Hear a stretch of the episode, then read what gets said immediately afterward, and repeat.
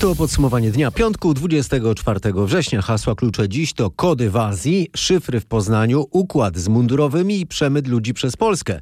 Ostatnie przed wyborami sondaże w Niemczech, a na koniec dwa dni stania w kolejce po węgiel. Michał Zieliński, zapraszam.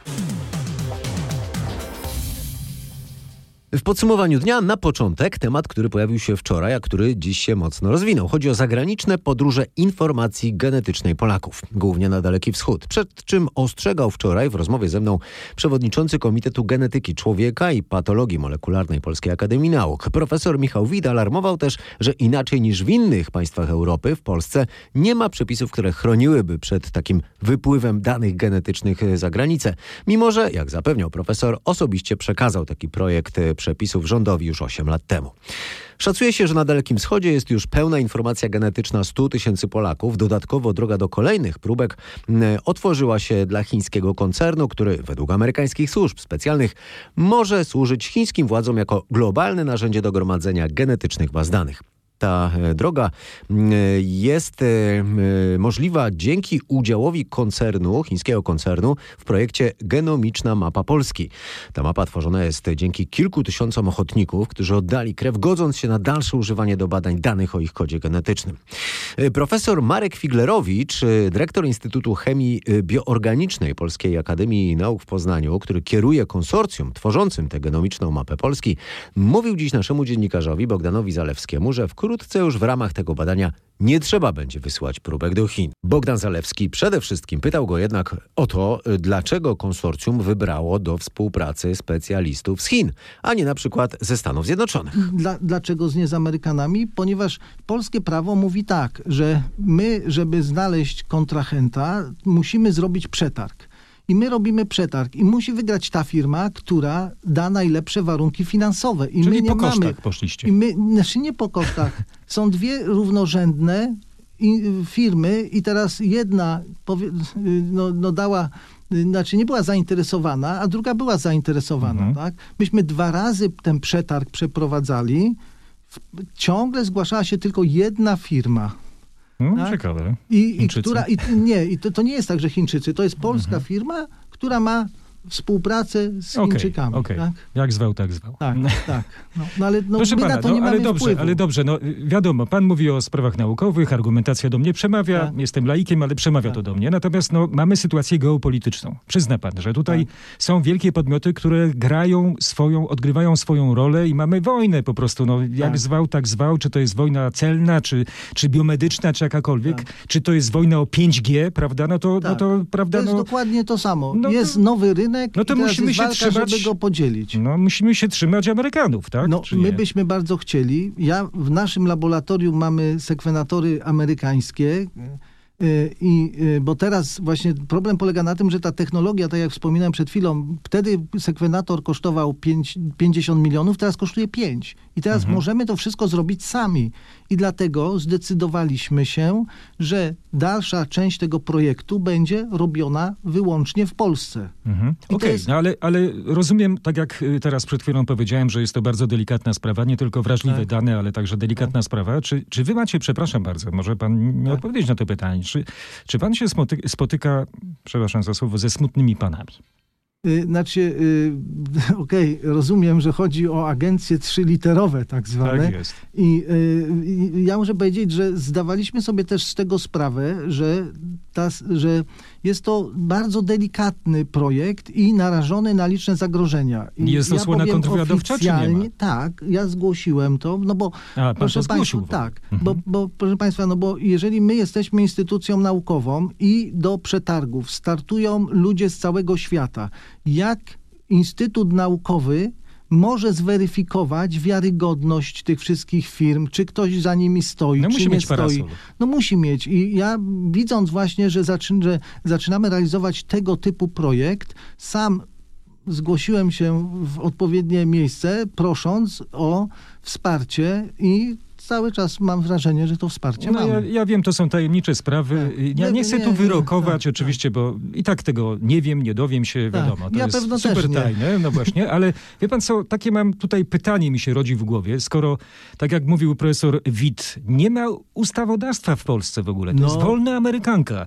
Y, No, profesor Witt mówił, że nawet była przygotowana, projekt ustawy był przygotowany i nikt tego nie podjął. No to co, to, to jest ta ochrona, czy jej nie ma? Znaczy, y, bo jeszcze raz, mamy wielo, znowu jest, odbywa się to na wielu płaszczyznach, powiedziałbym, ta ochrona. Z jednej strony może to być ochrona taka właśnie przed różnymi firmami, które mogą wyłudzać y, pieniądze albo, Lobbystami, albo, tak. albo, albo lobbystami, a druga sprawa to jest jak te, jak te problemy rozwiązać w Polsce. I to jest już być może ta, to, na, te, na, ta nasza rozmowa, tak jak i pana profesora Michała Wita, przyczyni się do tego, że w końcu ktoś tu zauważy to.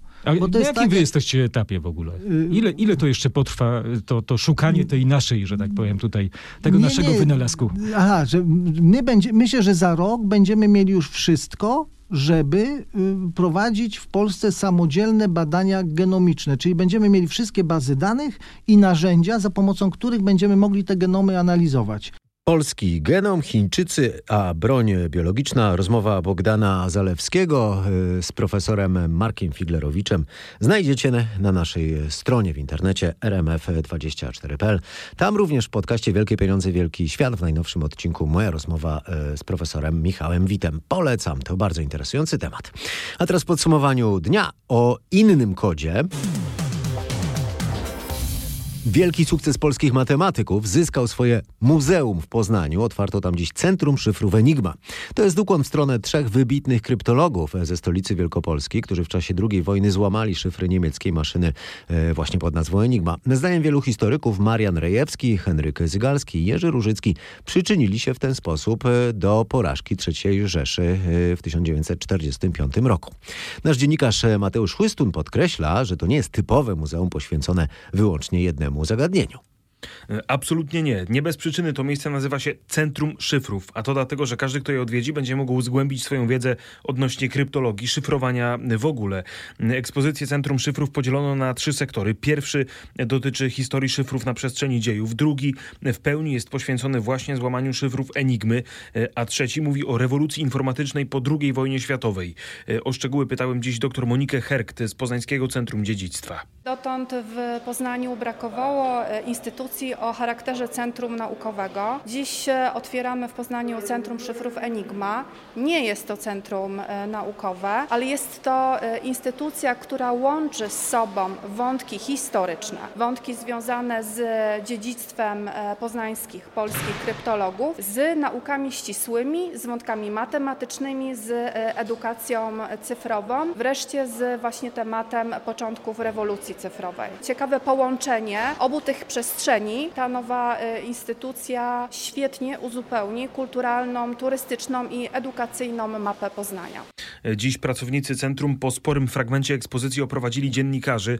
Usłyszeliśmy m.in. o wykorzystaniu wystrzępionego grzebienia przy łamaniu szyfrów. Tutaj każdy może posługując się tym właśnie grzebieniem, patrząc przez zęby na szyfrogram, wykonać tę pracę, którą porucznik Kowalski wykonywał.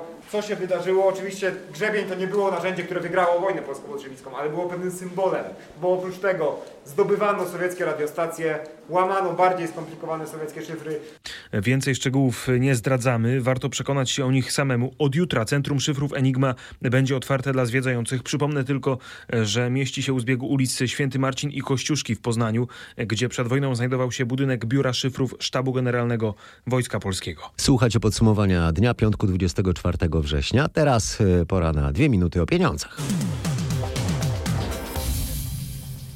Paliwo nadal drożeje, tym razem wyjątkowo poszły w górę ceny diesla. W ciągu tygodnia średnia krajowa cena e, oleju napędowego urosła o 10 groszy i sięga teraz 5 zł i 65 groszy, a to oznacza, że diesel jest najdroższy od prawie 9 lat. 95 średnio w Polsce kosztuje 5,80, a 98 lada chwila przebije poziom 6 zł.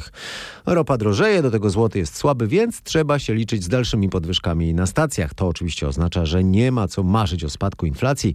Na razie według ostatnich danych mamy wzrost cen na poziomie 5,5%. Analitycy już mówią, że będziemy mieć 6% i pojawiają się głosy o tym, że przed końcem roku może pojawić się 7% inflacja. To oznacza, że stopy procentowe wcześniej czy później pewnie jednak muszą pójść w górę. E, NBP się opiera, wciąż e, utrzymuje je na rekordowo niskim poziomie. E, to oznacza, że kredyt jest wyjątkowo tani, a to z kolei jest głównym powodem rajdu cen nieruchomości. Ale to się skończy, kiedy raty wzrosną. O tym, że ten wzrost może okazać się dotkliwy, dobitnie świadczy ostrzeżenie Urzędu Ochrony Konkurencji i Konsumentów.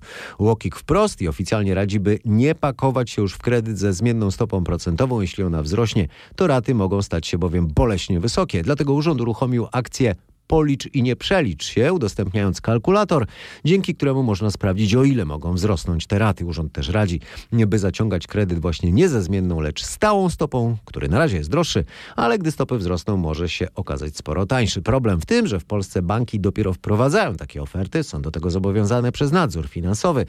Wprowadzają jednak nie na stałe, lecz zaledwie na 5 lat. Y, w podsumowaniu dnia jeszcze trochę o pieniądzach, ale już w zupełnie innym kontekście.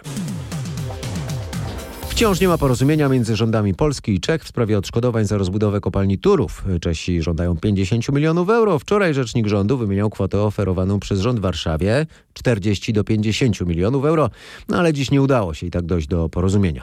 Przypomnę, że Czesi poskarżyli się do Unijnego Trybunału Sprawiedliwości, który kazał zamknąć kopalnię, ponieważ Polska tego nie uczyniła. Wyznaczył karę pół miliona euro dziennie do czasu rozstrzygnięcia sporu z Czechami. Jeśli zaś chodzi o konflikt z Unią i o pieniądze, to mieliśmy też dziś e, inną informację o tym, że mało jest prawdopodobne, by Komisja Europejska zaakceptowała polski krajowy plan odbudowy do końca tego miesiąca, a polskie władze na to liczyły. E, takie są ustalenia naszej dziennikarki Katarzyny Szymańskiej-Borgino e, o tym, że na razie nie ma co liczyć na te pieniądze. Zatwierdzenie planu przez Komisję otworzyłoby drogę do wypłaty miliardów euro, zaliczki z 36 miliardów euro, o które stara się Polska. Jednak Bruksela spowolniła proces zatwierdzania z powodu kwestii związanych związanych, jak wiadomo, z praworządnością. Wciąż nie wiemy, na czym stoimy, mówią moi rozmówcy w Komisji Europejskiej. Chodzi o przełożenie przez Trybunał Konstytucyjny na 30 września